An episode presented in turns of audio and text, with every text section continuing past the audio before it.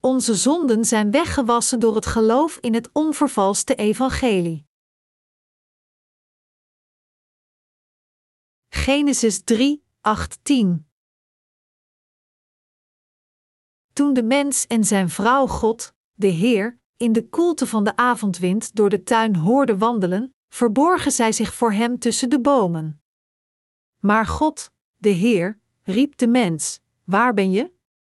Hij antwoordde: Ik hoorde u in de tuin en werd bang omdat ik naakt ben, daarom verborg ik me. Misleid door Satan, werden Adam en Eva ongehoorzaam aan Gods gebod dat zegt: Jullie mogen niet eten van de boom van de kennis van goed en kwaad, die midden in de tuin staat. Dient gevolgen, konden zij God niet langer zien omdat hun geestelijke ogen blind werden, en uiteindelijk zagen zij alleen de zonden die in hun harten gekomen was. De geschrifte passage van vandaag verschaft de eerste beschrijving van het religieuze leven van de mensheid. Na gezondigd te hebben tegen God, probeerden Adam en Eva zichzelf te bedekken met lendeschorten gemaakt van vijgenbladeren. En zij verstopten zichzelf van de aanwezigheid van de Heer, God, tussen de bomen in de tuin. Voorheen waren ze altijd blij de stem van God te horen, maar nu dat zij gegeten hadden van de boom van de kennis van goed en kwaad, kwam de zonde in hun harten en zij werden bang voor God, het licht van de waarheid. Het is omdat zij in duisternis veranderden dan zij bang werden en een hekel kregen aan God, die het licht is. Johannes 3, 1920. Nadat Adam en Eva, de voorvaderen van de mensheid, zondigden, en zij God hoorden, verstopten zij zichzelf tussen de bomen. Geestelijk gesproken, betekent dit dat zondaars proberen zichzelf te verstoppen in een grote menigte om hun zonden te bedekken en aan de aanwezigheid van de Heer te ontsnappen. Zelfs nu is dit wat zondaars doen en fijn vinden om te doen. Ze willen zichzelf ingraven in de religies van de wereld om zichzelf altijd verborgen te houden. Dergelijke mensen vinden het fijn zich te verenigen met groepen die veel volgers hebben. Eerder dan hun zonde weg te wassen door te geloven in het water en de geest, proberen mensen hun zonden te bedekken door zichzelf nog dieper in het bos van de wereldlijke religies te verstoppen. Ondanks dat zij allemaal duidelijk zondaars voor God zijn, hebben zij nog steeds het verlangen goedgekeurd te worden als deugdzame religieuze mensen door anderen. Hoofdstuk 3 van het boek van Genesis illustreert het geloof van dergelijke mensen. Hoofdstuk 4 Echter, vergelijkt het geloof van Kain met dat van Abel, dat ons met een excellente beschrijving van het ware geloof voorziet dat God plezier doet. Zoals beschreven in hoofdstuk 4, offerde Abel de eerstgeborene van zijn kudde en het vet aan God, terwijl Kain het fruit van de grond offerde. Het offer dat Kain bracht was niets meer dan een religieuze handeling, het is hetzelfde wat zijn ouders, Adam en Eva, hadden gedaan na hun val toen zichzelf met de kleding van vijgenbladeren bedekten volgens hun instinctieve gedachten. Zelfs nu kunnen we nog steeds talloze mensen zien die het fruit van de grond nemen als hun offering en presenteren hun wettisch geloof aan Jehovah. Ondanks dat alles geschapen werd door het woord van God en onze zaligmaking ook volbracht werd door God, proberen nog steeds veel mensen voor de aanwezigheid van God te komen met het fruit van de grond, dat wil zeggen, met hun eigen handelingen. De hedendaagse christenen over de wereld zijn zo gewend aan hun religieuze levens dat zij tevergeefs naar God zoeken. De dingen van de aarde aan God gevend, hopen de mensen dat God hen met plezier zal accepteren. Door de dingen van de aarde als een offer naar God te brengen is niets meer dan een aanwijzing van een religieus geloof, en al diegenen die een dergelijk geloof aanhangen zijn dwazen. Niemand kan de vergeving van zonde ontvangen door de dingen van de aarde aan God te offeren. In hun foutieve overtuiging dat een religie door velen gevolgd waar moet zijn, zoeken mensen vrede in religieuze groepen met een grote samenkomst.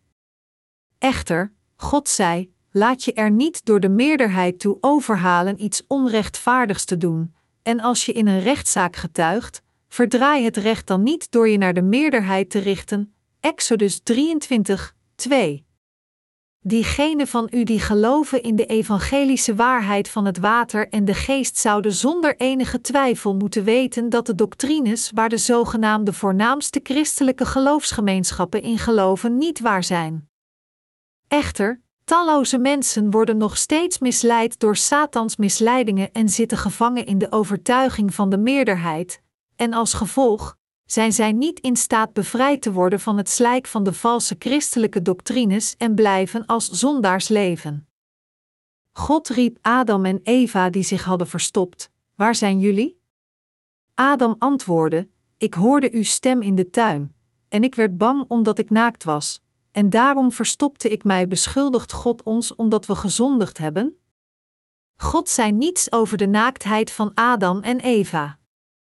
Na hun zondeval dachten Adam en Eva dat zij zich van Gods ogen konden verstoppen tussen de bomen. Maar God weet alles al over ons en ziet ons altijd. Hij wil de zondaars roepen en hen rechtvaardig maken. Maar ondanks dit proberen de mensen nog steeds zelf hun zonden te verstoppen.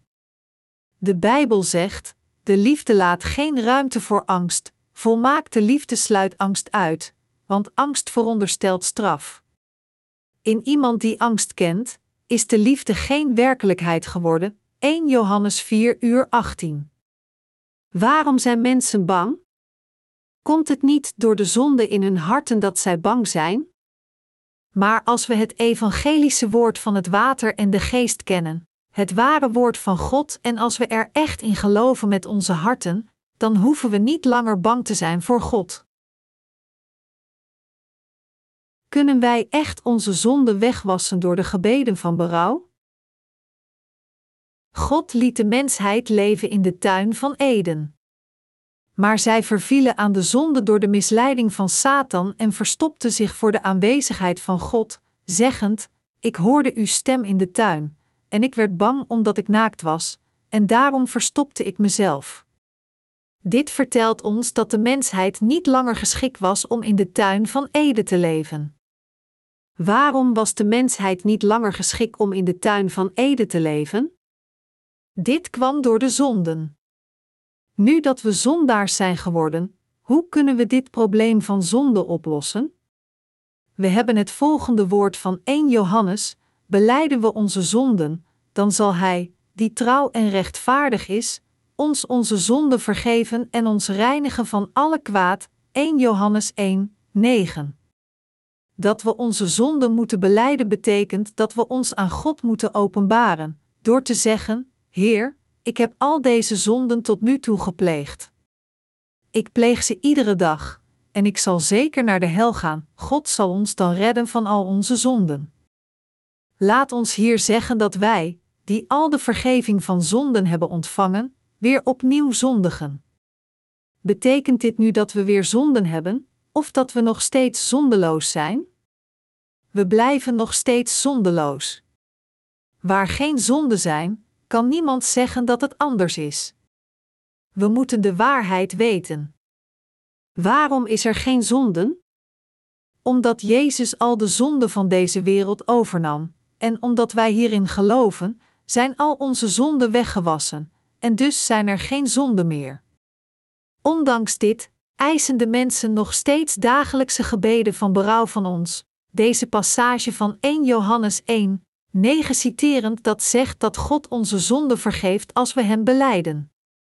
Maar als we onze zonden iedere dag beleiden, ontvangen we dan echt iedere dag de vergeving van onze zonden? Nee, we kunnen het niet ontvangen. Zoals er staat geschreven: beleiden we onze zonden, dan zal Hij, die trouw en rechtvaardig is, ons onze zonden vergeven en ons reinigen van alle kwaad. Deze passage betekent dat sinds de Heer al onze zonden voor eens en altijd heeft uitgewist met het evangelie van het water en de geest, wij zondeloos blijven door de zonden die we hebben gepleegd toe te geven, vertrouwend op de evangelische waarheid dat al onze zonden heeft uitgewist. Door het evangelie van het water en de geest heeft God ons al de zonden vergeven die we nu plegen, maar ook de zonden die we blijven plegen tot de dag van onze dood. Maar talloze christenen in dit tijdperk zeggen nog steeds dat de zonden die zij vandaag plegen vandaag vergeven worden als zij deze vandaag beleiden. Echter, wat de Bijbel zegt is compleet verschillend. Het vertelt ons door de evangelische waarheid van het water en de geest, dat de Heer al onze zonden voor eens en altijd heeft vergeven, al de zonden die we ooit hadden gepleegd en ooit zullen plegen tot de dag van onze dood. Als zodanig moeten we met onze eigen zonden omgaan door geloof, door het evangelie van het water en de geest toe te passen. Als onderzoekers nieuwe medicijnen ontwikkelen, dan onderzoeken zij wat voor reacties er volgen als er verschillende medicamenten gemengd worden.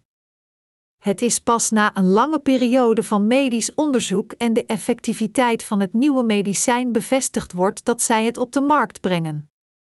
Net zo moet u voor uzelf onderzoeken of uw zonden inderdaad voor eens en altijd zijn weggewassen door te geloven in het evangelie van het water en de geest, het woord van God.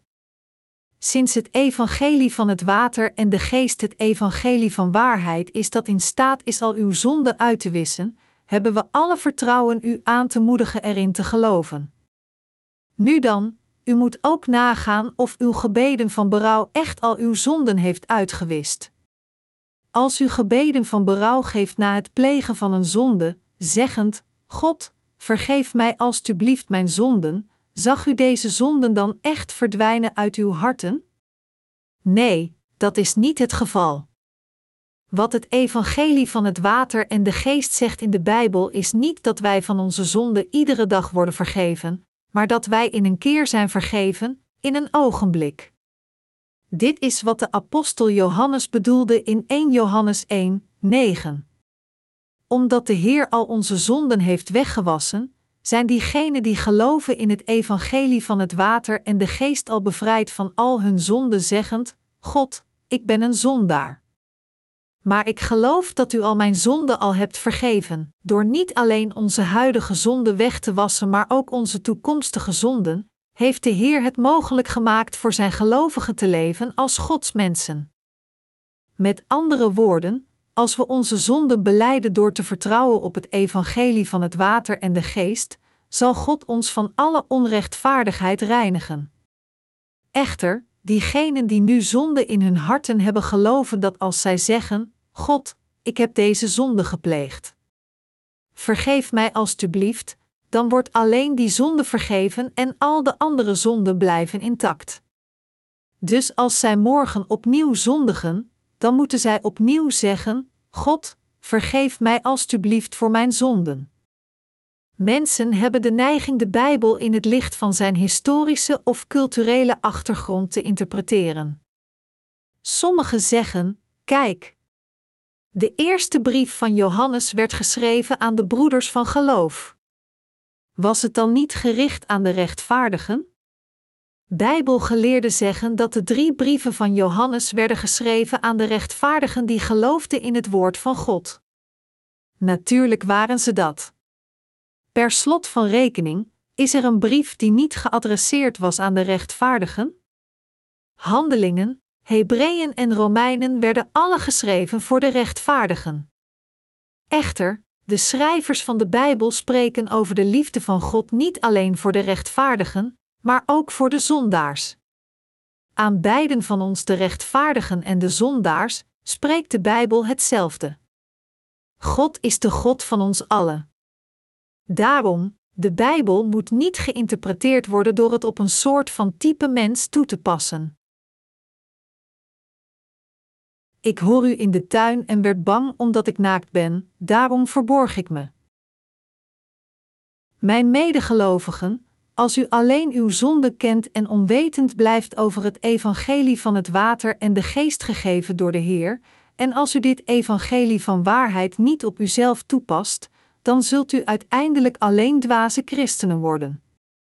We moeten onszelf zorgvuldig onderzoeken met het woord van waarheid om te zien of we ons tussen de mensen verstoppen, of dat we inderdaad met geloof verblijven in het evangelie van het water en de geest, dat van Jezus Christus is. Als u zich verstopt in een religieuze organisatie, dan zult u voor deze zonde een verschrikkelijke straf ontvangen en verdreven worden uit zijn koninkrijk, de geestelijke tuin van Eden. Als de laatste dag komt, dan zal God onze zonde rechtvaardig beoordelen en zondaars uit de tuin van Eden verdrijven. Heeft God niet Adam en Eva verdreven? Dus, u moet als eerste uzelf onderzoeken om te kijken of u een zondaar of een rechtvaardige bent die wedergeboren is door te geloven in het evangelie van het water en de geest. We moeten nu weten waar we thuis horen. God vroeg Adam zichzelf zorgvuldig te onderzoeken door te zeggen: Adam, waar ben je nu?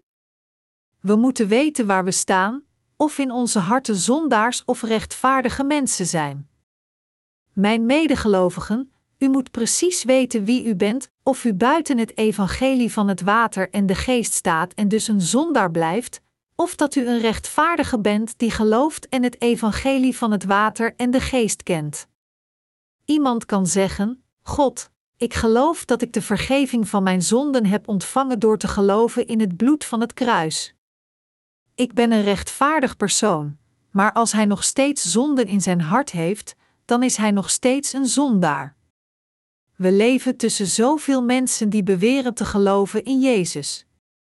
Maar als we nog steeds zonde hebben, en als we nog steeds bang zijn voor God vanwege onze zonde en de veroordeling van onze zonde vrezen, dan moeten we beseffen dat we nog steeds zondaars zijn die veroordeeld zullen worden. Dan moeten we zo spoedig mogelijk alles leren over het evangelie van het water en de geest en erin geloven. De geschrifte passage van vandaag zegt dat Adam en Eva zich tussen de bomen verstopten. Maar de rechtvaardigen verstoppen zich niet tussen de mensen. Alleen zondaars leven verstopt achter de bomen. Door deze passage vraagt God ons: Waar bent u nu? Hij zegt: Bent u zich nu aan het verstoppen achter de bomen? Bent u dan verstopt in een religie? Kom naar voren en geloof in het evangelie van het water en de geest en ontvang de vergeving van zonde in uw harten. Met andere woorden, God vertelt ons gered te worden door het licht van de waarheid. Ongeacht welke zonde we ook hebben gepleegd, als we onze zonde voor God brengen, dat wil zeggen, als we ze voor het evangelie van het water en de geest brengen, dat zullen we bevrijd worden van al onze zonden. De duisternis verliest zijn macht als het in het licht komt. Ongeacht hoe donker een kamer ook is, de duisternis verdwijnt meteen op het moment dat we het licht aandoen. Net zo is de macht van de duisternis hulpeloos voor het licht. Ongeacht hoe ontoereikend wij ook zijn, als we naar de waarheid komen verkondigend dat Jezus Christus al onze zonden heeft uitgewist met het evangelie van het water en de geest, dan zullen al deze zonden in een keer worden weggewassen en alles is zo wit als sneeuw. Zoals er in het boek van Rechters verteld wordt dat Delila het lichaam van Simson met zeven verse, soepele pezen vastbond. Maar zo gauw Simson zijn kracht gebruikte, braken de pezen alsof het hennepvezels waren die te dicht bij het vuur kwamen. Rechters 16, 6, 9. Ongeacht hoe stevig Delilah Simpson met de pezen had vastgebonden, ze braken toen de kracht van Jehovah werd gebruikt. Wat vertelt ons deze gebeurtenis? Het vertelt ons dat God al de zonden van deze wereld voor eens en altijd heeft uitgewist met het evangelie van het water en de geest. Ongeacht hoeveel zonde iemand ook heeft, en ongeacht welk soort van zonde hij ook heeft gepleegd, als hij voor het evangelie van het water en de geest komt gegeven door Jezus Christus, dan worden al zijn zonden machteloos en de veroordeling van zonden is al volbracht.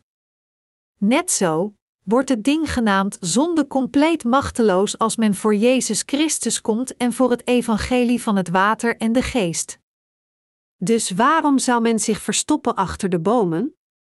Het is verkeerd zich te proberen te verstoppen tussen de mensen. Diegenen die de vergeving van hun zonde ontvingen van de Heer kwamen alle voor de evangelische waarheid van het water en de geest. Voor welke aanwezigheid kwamen zij? Zij kwamen voor de aanwezigheid van Jezus Christus, die kwam door het evangelie van het water en de geest. Jezus Christus kwam naar deze aarde om ieder van ons van de zonde van de wereld te redden, nam al deze zonden op zich door te worden gedoopt door Johannes de Doper in de rivier de Jordaan en droeg heel de veroordeling van zonde aan het kruis in onze plaats. Het is door te geloven in deze waarheid dat wij in een keer bevrijd kunnen worden van al onze zonden, als we voor God zouden komen. We kunnen vergeven worden van al onze zonden, van moord tot overspel, diefstal, oneervolle handelingen tegen onze ouders en afgoderij. Zelfs als we niet alleen de tien geboden hebben gebroken, maar alle 613 artikelen van de wet tijdens ons hele leven, kunnen we nog steeds vergeven worden van al onze zonden door te geloven in het evangelie van het water en de geest. Mensen hebben de neiging zonde te onderscheiden in grote en kleine zonden. Ze hebben de overtuiging dat zij worden vergeving voor hun kleine zonden door hen in de naam van Jezus Christus te beleiden. Maar als het op de grote zonde aankomt, dan zijn ze niet volledig overtuigd dat zij vergeven worden van deze zonden, ongeacht hoe vurig zij hun gebeden van beleidenis ook geven. Vergeeft God bepaalde zonden gemakkelijker, maar niet zo gemakkelijk als het op dergelijke grote zonden aankomt? Het zijn alleen de mensen die zelf tussen grote en kleine zonden onderscheiden. Voor God is iedere zonde hetzelfde, groot of klein, en Hij heeft al deze zonden voor eens en altijd uitgewist met het evangelie van het water en de geest. Het boeddhisme leert ons dat moord een onvergeeflijke zonde is. Sommige christenen, van de andere kant, beweren dat overspel en ontucht niet vergeven kan worden, gebaseerd op de passage dat zegt: Ga ontucht uit de weg. Geen enkele andere zonde die een mens kan begaan tast het lichaam aan, maar wie ontucht pleegt zondigt tegen het eigen lichaam. 1 Corinthiërs 6 uur 18. Dit zijn mensen die nog niet de vergeving van zonde van Jezus hebben ontvangen. Dit is niet wat de Bijbel werkelijk zegt, maar toch hebben zij zelf vanuit hun eigen gedachten beslist dat het zo is. Diegene van wie het geloof op een hogere dimensie is, dat wil zeggen diegenen die geloven in het evangelie van het water en de geest, zeggen dergelijke dingen niet. Mensen die zeggen: alle andere zonden worden vergeven, maar deze zonde kan gewoon niet vergeven worden, geloven in hun eigen gedachten die niet in de Bijbel gevonden worden. De tien geboden zeggen: Vereer naast mij geen andere goden, maak geen godenbeelden voor uzelf, misbruik de naam van de Heer, uw God niet, houd de sabbat in ere, toon eerbied voor uw ouder, pleeg geen moord, pleeg geen overspel, stiel niet, leg over een ander geen vals getuigenis af. Zet uw zinnen niet op het huis van een ander. Al deze geboden zijn dezelfde artikelen van de wet. Elk van de 613 artikelen van de wet zijn allemaal even belangrijk. Het idee dat sommige zonden erger zijn dan anderen kwam voort uit het Confucianisme. De wereldreligies hebben de neiging bepaalde zonden als de doodzonde te categoriseren. De katholieke kerk heeft een leerstelling dat verschil maakt tussen de doodzonde en de dagelijkse zonde. Confucianisme ziet het gebrek van kinderlijke liefde als een doodzonde. Het boeddhisme ziet het doden van leven als een doodzonde en christelijke kerken die niet zijn wedergeboren beweren dat overspel een doodzonde is. De meeste christenen beweren dat het breken van de tien geboden gelijk staat aan de doodzonde. Sommige mensen hebben de neiging de zonden die ze plegen vanuit de menselijke zwakheid serieuzer te nemen dan de zonde van niet te geloven. Echter, de Bijbel zegt niets over de doodzonde, maar iedere zonde is hetzelfde. Of iemand liegt tegen iemand anders of iemand vermoordt, beide handelingen vormen voor God zonden, waarvoor de dader naar de hel gestuurd zal worden. Wanneer mensen gevangen worden door dergelijke mensgemaakte standaards en dan doodzonde plegen, worden ze wanhopig, denkend: God heeft me verlaten. Zij veroordelen zelf hun eigen zonden en verstoppen zich achter de bomen uit angst. God plaatste de mens in de tuin van Eden met het doel hen daar te laten leven. Waarom verstopten zich Adam en Eva dan tussen de bomen, in plaats van hun zonden te beleiden en hun vergeving te ontvangen? Als de geschrifte passage van vandaag zegt dat Adam en Eva zich verstopten tussen de bomen, dan geeft dit aan dat de mensen van vandaag zich verstopt hebben in het bos van religie. Sommige mensen hebben zich verstopt in het Confucianisme, anderen hebben zich verstopt in het Boeddhisme en weer anderen zitten verstopt in het christendom. Terwijl een uitermate klein aantal van christenen zijn wedergeboren en hun levens van geloof als de rechtvaardige leven, geloven de meeste christenen nog steeds niet in het evangelie van het water en de geest, omdat zij proberen hun verlichting te vinden in een mensgemaakte religie genaamd het christendom. Zij denken feitelijk dat de gelovigen in het evangelie van het water en de geest diegenen zijn die vreemd zijn. De waarheid is dat als men echt gelooft in het evangelie van het water en de geest, men de vergeving van zijn zonden zal ontvangen en rechtvaardig wordt gemaakt, maar als hij dit niet doet, dan zal hij een zondaar blijven die zeker naar de hel gaat. Maar desondanks blijven de meeste christenen denken: er is niemand rechtvaardig. Met andere woorden, als zij luisteren naar Satans woorden en misleid worden door zijn trucjes, dan klinkt zelfs de onweerlegbare waarheid vreemd in hun oren. Adam en Eva begonnen te twijfelen toen zij Satan hoorden zeggen: Nee, God heeft jullie verteld niet te eten van de boom van de kennis van goed en kwaad, omdat hij bang is dat jullie zoals God worden. Net zo beginnen mensen te twijfelen aan Gods woord als zij de leugens van de duivel blijven horen. Zelfs een kind verstopt zich voor de ogen van zijn ouders als hij iets verkeerds heeft gedaan. Zo doen alle zondaars voor God. Om het evangelie van het water en de geest te prediken, moeten we als eerste diegenen die zich verstoppen achter de bomen uit hun schuilplaats halen. En dan moeten we het goede nieuws delen dat Jezus Christus al onze zonden voor eens en altijd heeft uitgewist met het evangelie van het water en de geest. Jezus heeft iedere zonde in deze wereld uitgewist, ongeacht wie hij ook is. Hij heeft ze allemaal uitgewist, behalve de zonde van de ontkenning en uitdaging van het woord van God. Weet u waarom de gevallen engel niet vergeven kon worden voor zijn zonde? Dat is omdat hij zo arrogant was God tot het einde toe uit te dagen. Waarom gaan mensen naar de hel? Dat is omdat zij God tot het einde toe uitdagen. Iedereen kan de genade van God vinden en de vergeving van zijn zonde ontvangen om gelukkig te leven, als zij voor God zouden komen. Diegenen die hun zonde volledig voor God openbaren en zich eerlijk voor God bekendmaken, zeggend: Dit is wie ik ben, en ik zal altijd ontoereikend zijn, zullen de vergeving van hun zonde ontvangen. Echter, diegenen die zichzelf verstoppen, kunnen de vergeving van hun zonde niet ontvangen. Als we kijken naar diegenen die de vergeving van hun zonde hebben ontvangen, dan zien we dat zij eerlijk hun zonde aan God hebben beleden. Maar diegenen die niet de vergeving van hun zonden hebben ontvangen, bestoppen zich. Zij verstoppen zich tussen een menigte van religieuze mensen, zeggend: geloven al deze mensen dan verkeerd? Diegenen die zich zo verstoppen, kunnen niet de vergeving van hun zonde ontvangen, en zij worden alle verdreven naar de hel. Alleen diegenen die hun zondigheid volledig voor God openbaren, kunnen de vergeving van hun zonden ontvangen. Dit is wat God zegt in de geschriften passage van vandaag. Dus, om anderen in staat te stellen de vergeving van hun zonde te ontvangen, moeten we aanwijzen en blootleggen wat zij verstoppen. Mensen vinden het niet fijn te horen dat we tegen hen zeggen: Bent u niet iemand die dergelijke zonde pleegt? Ze verstoppen hun zonde diep in hun harten en raken overstuur als we hun zonde vinden en hen blootleggen. Maar dat is wat we moeten doen.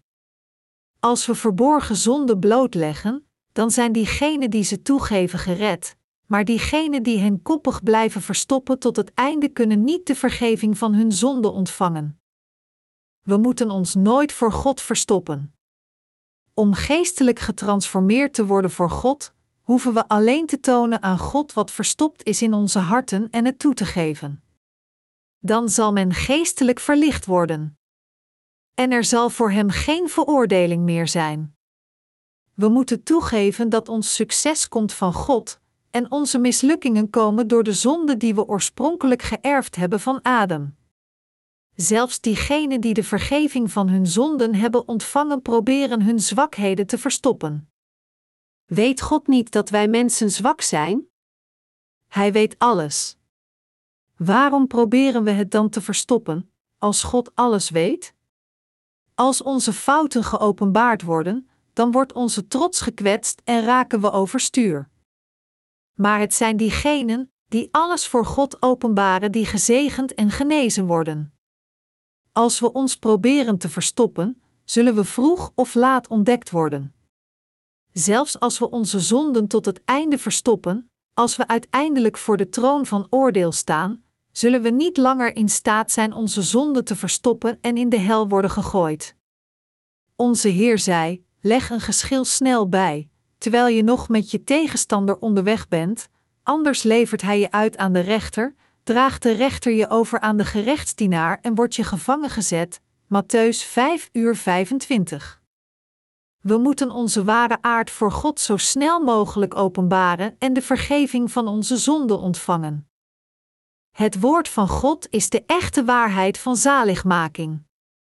Toen God aan Adam vroeg waarom hij zich voor hem verstopte, had Adam moeten beleiden: Ik heb het fruit gegeten waarvan u gezegd had dat ik niet mocht eten. Maar in plaats daarvan kwam hij met een excuus, zeggend: De vrouw die u mij gegeven heeft, gaf me het fruit van de boom en ik at ervan. Maar was het niet uiteindelijk Adam die de verboden vrucht at? Ongeacht wie het aan hem gaf, het eindresultaat was dat Adam at wat hem verteld werd niet te eten.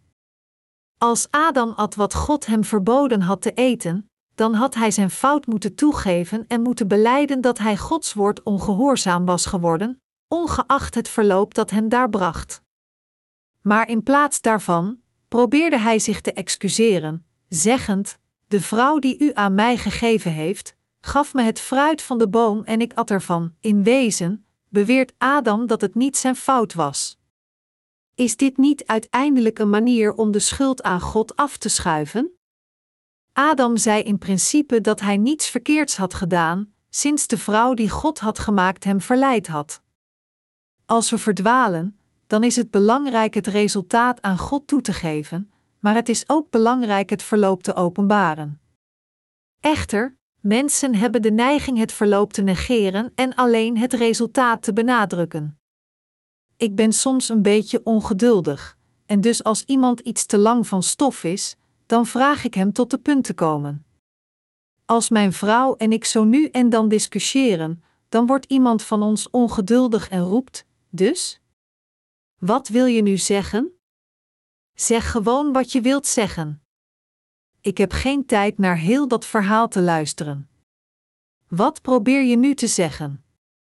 Vertel me nu je punt en ik zal het wel begrijpen. Echter, God traceerde de zondeval van de mens terug naar zijn oorsprong, ontdekte precies wie hem liet doen wat hij deed en vervloekte de slang dat dit kwaad gepleegd had en zei: Op je buik zul je kruipen en stof zul je eten, je hele leven lang. Zodat wij de vergeving van zonde ontvangen, moeten we niet met egocentrische excuses komen. Maar mensen hebben zoveel excuses. Iedere waarom heeft een waarom. Wie plegen er zonden zonder een excuus?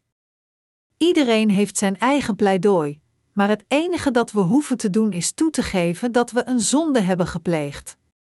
Weet de Almachtige dit niet? Hij weet alles. Als we met excuses komen, dan hebben we veel dingen die we kunnen gebruiken. Sommigen kunnen zeggen: Ik heb geprobeerd niet te zondigen, maar Jane kwam naar me toe en wilde samen met mij zondigen, en dus heb ik gezondigd tegen mijn wil. Anderen zeggen: Ik wilde hem niet vermoorden, maar hij bleef me achterna zitten.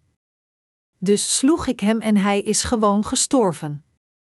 Nu word ik onrechtvaardig beschuldigd van moord, en weer anderen zeggen: Ik bezocht een grote kerk en geloofde in datgene wat mijn paaster zei, en dus was ik zeker dat ik naar de hemel zou gaan. Maar deze paaster leerde mij het verkeerde.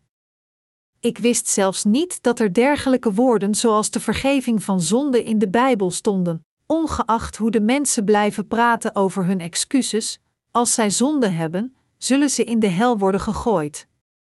De hel zit vol met excuses. Dat is waarom er gezegd wordt dat diegenen die in de hel worden gegooid hun tanden knarsen. Ze knarsen met hun tanden omdat ze zoveel te zeggen hebben.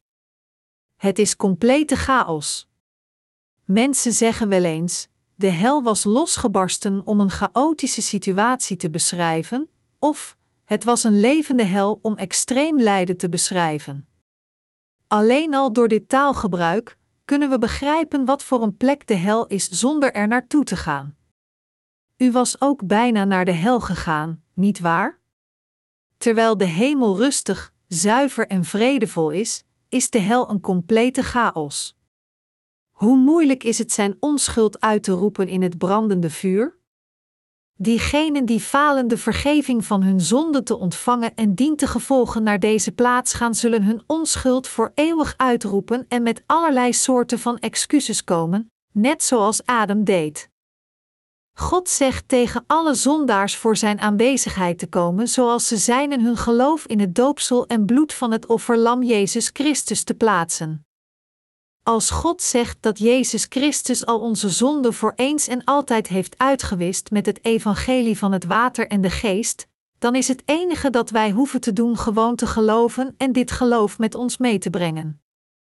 Wie zonden heeft, moet voor Jezus komen en zeggen: Ik ben een zondaar. Ik kan niet anders dan te zondigen in de toekomst. Ik ben ontoereikend. Heer, red me alstublieft, Jezus Christus zal dan zeggen: Ik nam al uw zonden over door mijn doopsel. En door te worden gekruisigd en mijn bloed aan het kruis te vergieten, heb ik al uw zonden al uitgewist. Dit is hoe ik uw zonden heb uitgewist. Het enige dat de zondaar nu moet doen is te zeggen: Dank u, Heer. U hebt mij gered, en de tuin van Ede binnengaan en er voor eeuwig leven. De waarheid van de Bijbel is niet zo gecompliceerd. Het is puur en simpel. We moeten de zondaars uit hun schuilplaatsen halen en hen in het licht brengen. Dat is waarom we, als we het evangelie aan mensen prediken, hun zonde aanwijzen en blootleggen. Dit is de juiste manier als we het evangelie aan zondaars prediken. De mensen vinden dit natuurlijk niet leuk.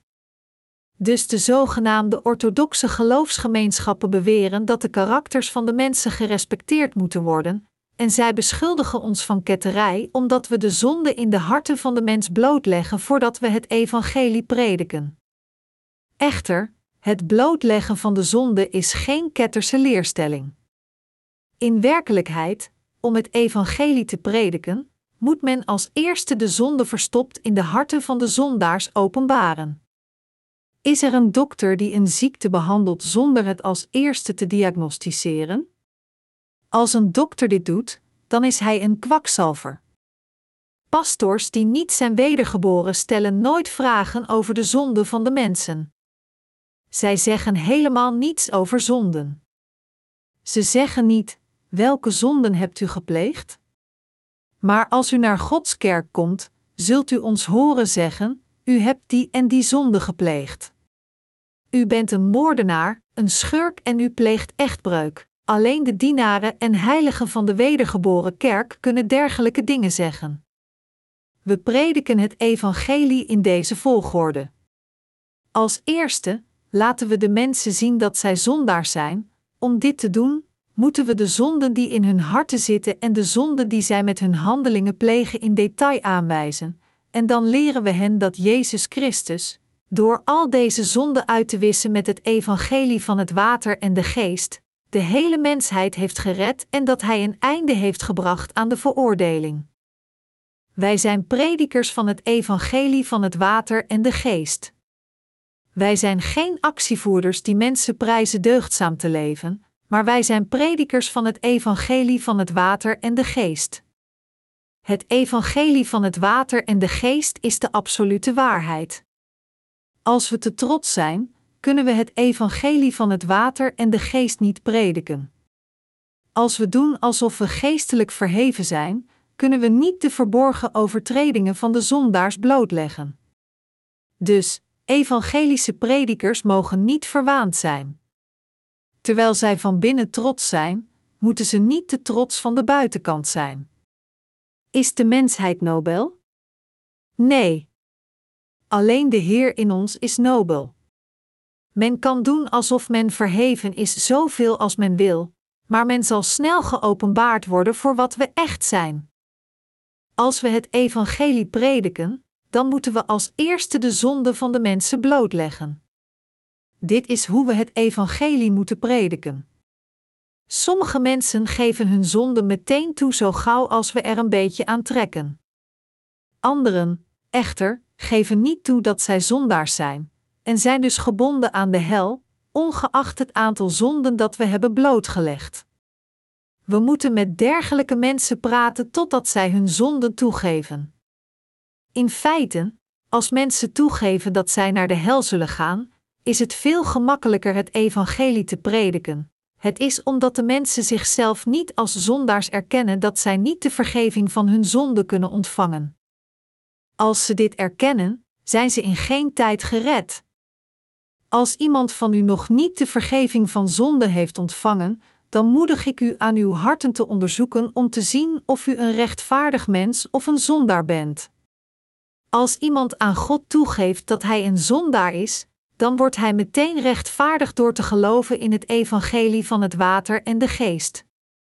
Het is omdat mensen zichzelf niet als zondaars voor God erkennen dat zij niet in staat zijn rechtvaardige mensen te worden. Het is omdat de mensen niet als zondaars voor God zijn gekomen dat zij het moeilijk vinden te geloven in het evangelie van het water en de geest zelfs als zij het horen. Maar als zij zichzelf als zondaars voor God erkennen voorbestemd om naar de hel te gaan, dan zijn zij nog maar een stap verwijderd van het worden van rechtvaardige mensen. Wie zonden heeft, zo klein als een cent, moet in de hel worden gegooid voor deze zonden. Maar als mensen dit toegeven, dan kunnen ze snel rechtvaardig worden. We moeten beseffen dat als we zonden hebben, we in de hel worden gegooid.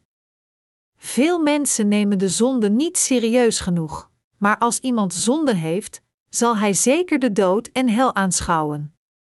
U moet precies begrijpen wat de Bijbel bedoelt als het zegt: het loon van de zonde is de dood. Het woord dood verwijst hier niet naar de lichamelijke dood, maar verwijst naar het feit dat men in de hel wordt gegooid.